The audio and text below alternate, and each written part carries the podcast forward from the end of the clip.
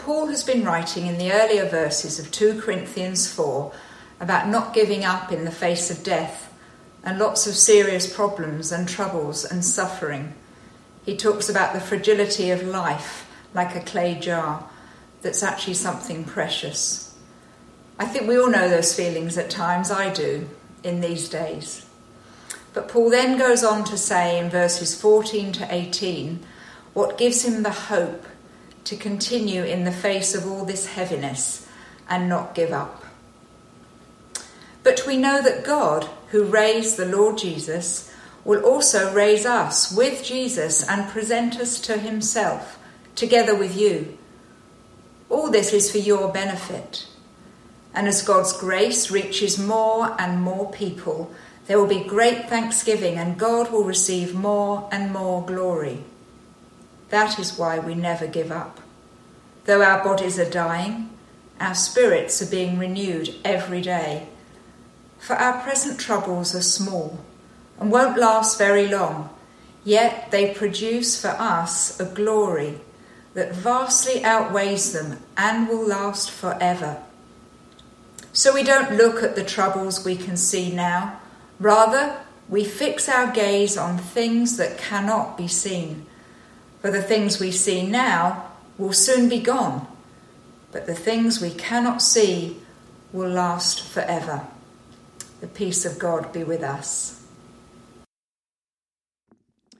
This week, an auction company in Los Angeles announced that it has in its possession the original uh, pencil lyrics, pencil written lyrics of Don McLean's second most famous song, and those lyrics are going up for sale with the opening bid being $1.5 million.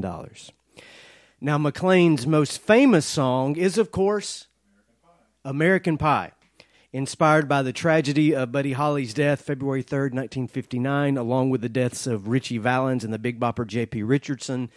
In a plane crash, that was the day the music died and has had a profound influence on so many musicians. McLean's second most famous song is entitled Vincent, or as it is known informally, Starry, Starry Night. It's those lyrics that are for sale. It's those lyrics that are tragically beautiful, and it's those lyrics that have quite the story behind them. Don McLean graduated from college with a degree in finance and business, and he had the opportunity then to go on to graduate school and become a titan of Wall Street, I suppose.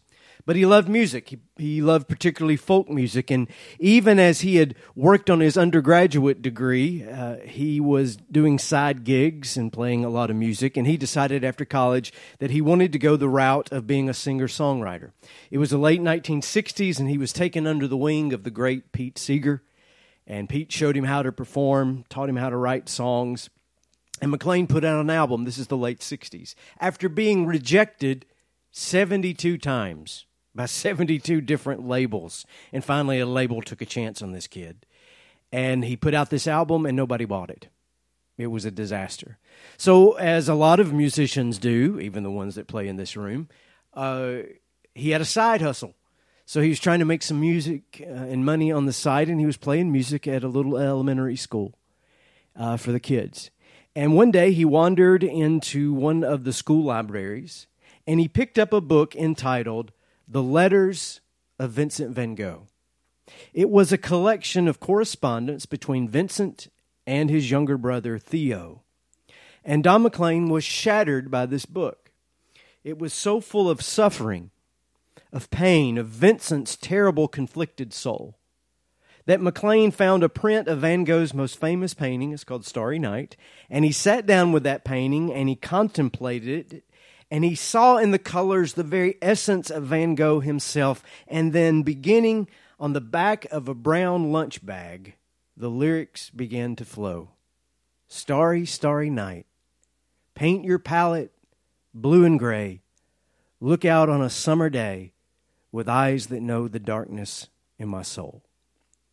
The resulting song, Vincent, would go on McLean's second album, released in 1971, entitled American Pie, and the world was given a masterpiece inspired by a masterpiece. years ago, Palm Sunday 2012 to be exact. I checked. I used Van Gogh and his story to talk about suffering, to talk about pain, to talk about beauty. And I borrowed a line from Bob Dylan that day, a line that I'll use again today as the title for this talk Behind every beautiful thing. Behind every beautiful thing from Dylan's song Not Dark Yet, there has been some kind of pain. Behind every beautiful thing, there has been some kind of pain.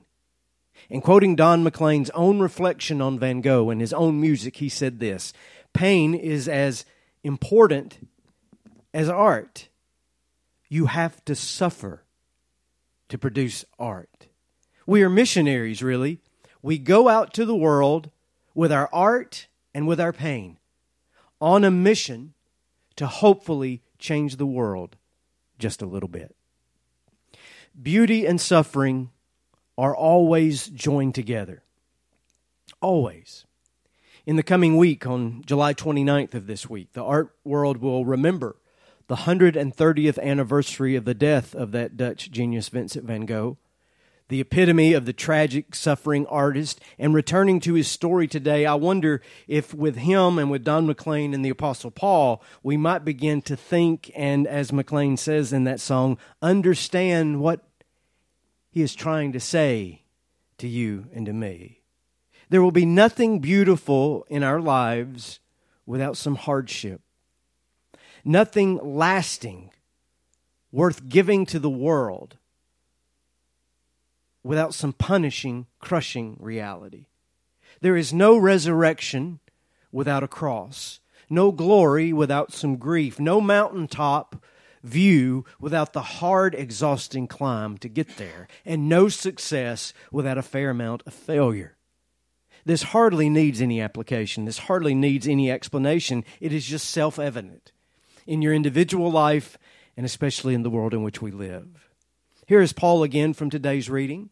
We do not give up, Paul says. Though our bodies are dying, our spirits are being renewed, our present troubles are small, they won't last long. They produce for us a glory that vastly outweighs them and will last forever. So we don't look at the troubles we can see, Rather, we fix our gaze on things that cannot be seen. For the things we see now will soon be gone, but the things we cannot see will last forever.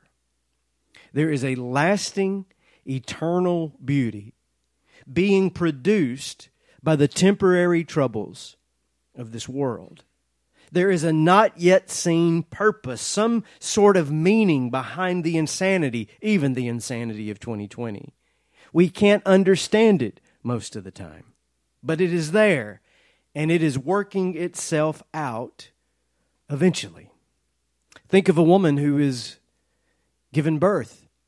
She suffers intensely, crippling, incapacitating contractions. Why does she endure that? Why do women keep giving birth? Because of the life that is within them. That life is worth the pain that they go through. Think of an athlete who will get up early in the morning, punish their body, training, eating just specific things, pushing themselves to the very limit, suffering. And for what? For the chance of winning the game, the chance of crossing the finish line first. Think of a student who takes this massive load of classes and academic work and they are crawling beneath the weight of this. Why are they doing that? Why are they hurting themselves? For the glory of getting that diploma, for the chance of finishing the drill that has been set before them. I'm thinking today of my own son, my oldest son, Blaze. Haven't spoken to him in weeks. He is scheduled to graduate Thursday from Air Force basic training absolutely the hardest eight weeks of his life. In his letters, he says that. Emotionally, it's hard. Physically, it's hard. Spiritually, it is hard, but he's going to make it. He's now in the home stretch, and he will achieve something that only 1% of the population in this country is able to do. 1%. And it will be worth it. It will have changed him. It will have grown him up. It will be worthy, but not without the suffering that is involved. Our journey through life, and I wish this were different, is often a pilgrimage of pain. It is the constant rising and falling of the path beneath our feet, pushing us harder, pushing us higher until we despair, giving us great views of the land below, to be sure, but not without the punishing, grueling walk that it takes to get there. It is simply impossible to separate the worthy and the beautiful from pain and suffering. They will always go together. And that brings me back to Van Gogh, the story of his life. He brought this world priceless wonder, but it came at tremendous personal suffering. In his short life of 37 years, Van Gogh produced 900 oil paintings and about 1,200 watercolors, sketches, and prints. His greatest work came in the last two manic years of his life. Most of us know a little bit about him, or at least we recognize some of his more famous works. Here is Sunflowers, Old Man in Sorrow, his first work, The Potato Eaters, his many self portraits, his last painting, Wheat Field with Crows. And it is ominous with those blackbirds and the storm in the distance. It was completed just days before his death. And then maybe his most recognizable work, the aforementioned and sung about Starry, Starry Night. He was a terribly disturbed young man. And though we don't know exactly what his mental and emotional affliction was, it was with him his entire life. It could have been schizophrenia, bipolar disorder, syphilis, lead poisoning from his paints. He also suffered from malnutrition because he had no time to eat. He suffered from insomnia. He had no time to sleep. He suffered from alcoholism. He always had time to drink. Another well known fact about Van Gogh is that he became so distraught at one stage in his life he cut off his own ear and gave it to a prostitute as a gift. And we also know that his life ended with a self inflicted gunshot wound to the chest. He died a couple days later after shooting himself. His last words were, The sadness will last forever. In his time, he was considered a failure a loser, a lost soul. His genius was not recognized while he was living. No one valued his work. He only sold a few prints, and he died without a penny and was buried in a borrowed grave. A messianic line from Don McLean's Vincent comes to mind. Now I understand what you tried to say to me, how you suffered for your sanity how you tried to set them free, but they would not listen. They did not know how. Perhaps they'll listen now, and we're all listening now.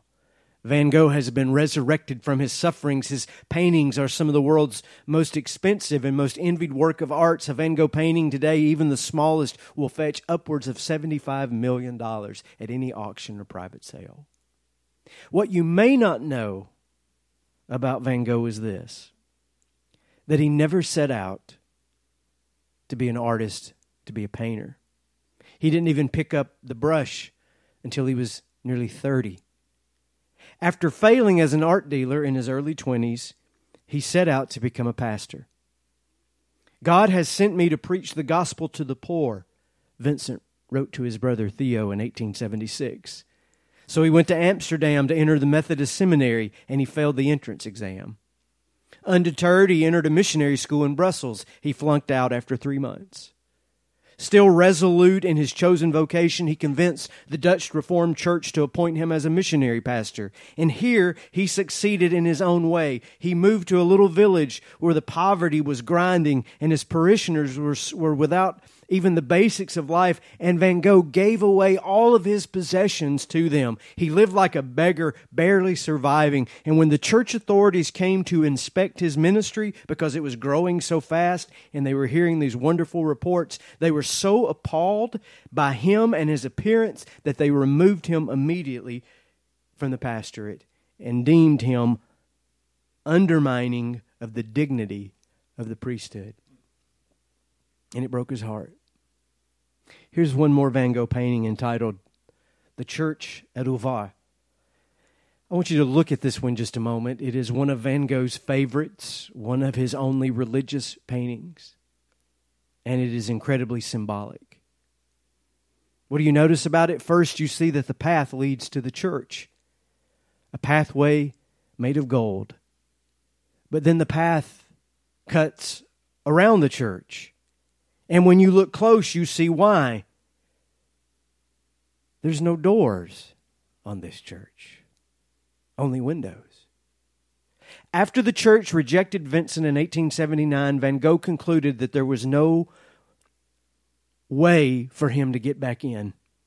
He left the church, he left the establishment, he never returned to it. It was his this specific pain discovering that the god of religion was an empty room with no doors to get in that hurt him the most. But in the breaking and out of this suffering erupted that majestic creativity. Behind every beautiful thing, there has been some kind of pain.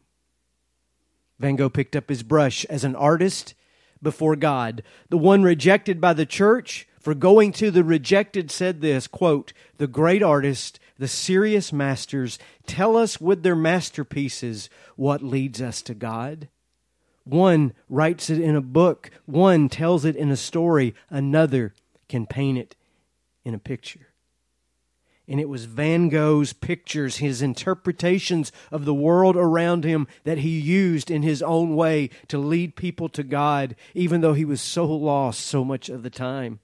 And he did so with all of these rough edges and broken pieces, his fragmented mind, all of his illnesses, and with his short, remarkable life, even when others could not love him and could not understand him, he poured it out in service to heaven. Because behind every beautiful thing, there's been some kind of pain. Quoting Don McLean again pain is an important part of art. You have to suffer. We are missionaries, really. We go out to the world with our art and with our pain on a mission to hopefully change the world just a little bit. That's the Christian vocation. We embrace suffering our own, of others, of the world, not to explain it, not to dismiss it, not to put a band aid on it, not to blame someone for it. We embrace it in honesty because pain and suffering is a part of the human experience. It has been with us from the very beginning, it will be with us to the end. It is unavoidable, but it is mingled with hope it is a means to stunning beauty if we are good stewards of our suffering. And though we may not live to see the meaning behind it, and we may not understand it in our own day, we testify to this pain racked world that we will never give up. And though our bodies are dying, our spirits are being renewed, our present troubles won't last very long. They produce for us a glory that will last forever. Van Gogh's first sermon was preached on the 29th of October, 1876. It was named, I Am a Stranger on This Earth. Vincent preached these words long before he would live them out. And it's interesting to me that he said this about the same age as Don McLean was when he wrote Vincent, neither one of them yet 25 years old. Remarkable, the insights of these two youngsters. Quoting Van Gogh in his sermon. It is an old belief, it is a good belief that our life is a pilgrim's progress. We are pilgrims. Our life is a long walk. But for those who believe in Jesus Christ, there is no sorrow that is not mixed with hope. There is only a constantly being born again a constantly going from darkness into the light. I once saw a very beautiful picture. It was a landscape at evening. In the distance, on the right hand side, a row of hills appeared blue in the evening mist. Above the hills, the splendor of the sunset, the gray clouds with their linings of silver and gold and purple. Through the landscape, a road leads to a high mountain far away. And on top of that mountain, there is a city where the setting sun casts its glory. On the road walks a pilgrim, staff in his hand. He has been walking for a good long while already, and he is very tired. And now he meets a figure in black, an angel. The pilgrim asks, Does this road go uphill all the way? And the answer is yes, to the very end. And he asks again, And will this journey take all day long? And the answer is from morning till night, my friend. And the pilgrim goes on sorrowfully yet rejoicing. Sorrowful because it is so far and the road is so long, but hopeful as he looks at the eternal city.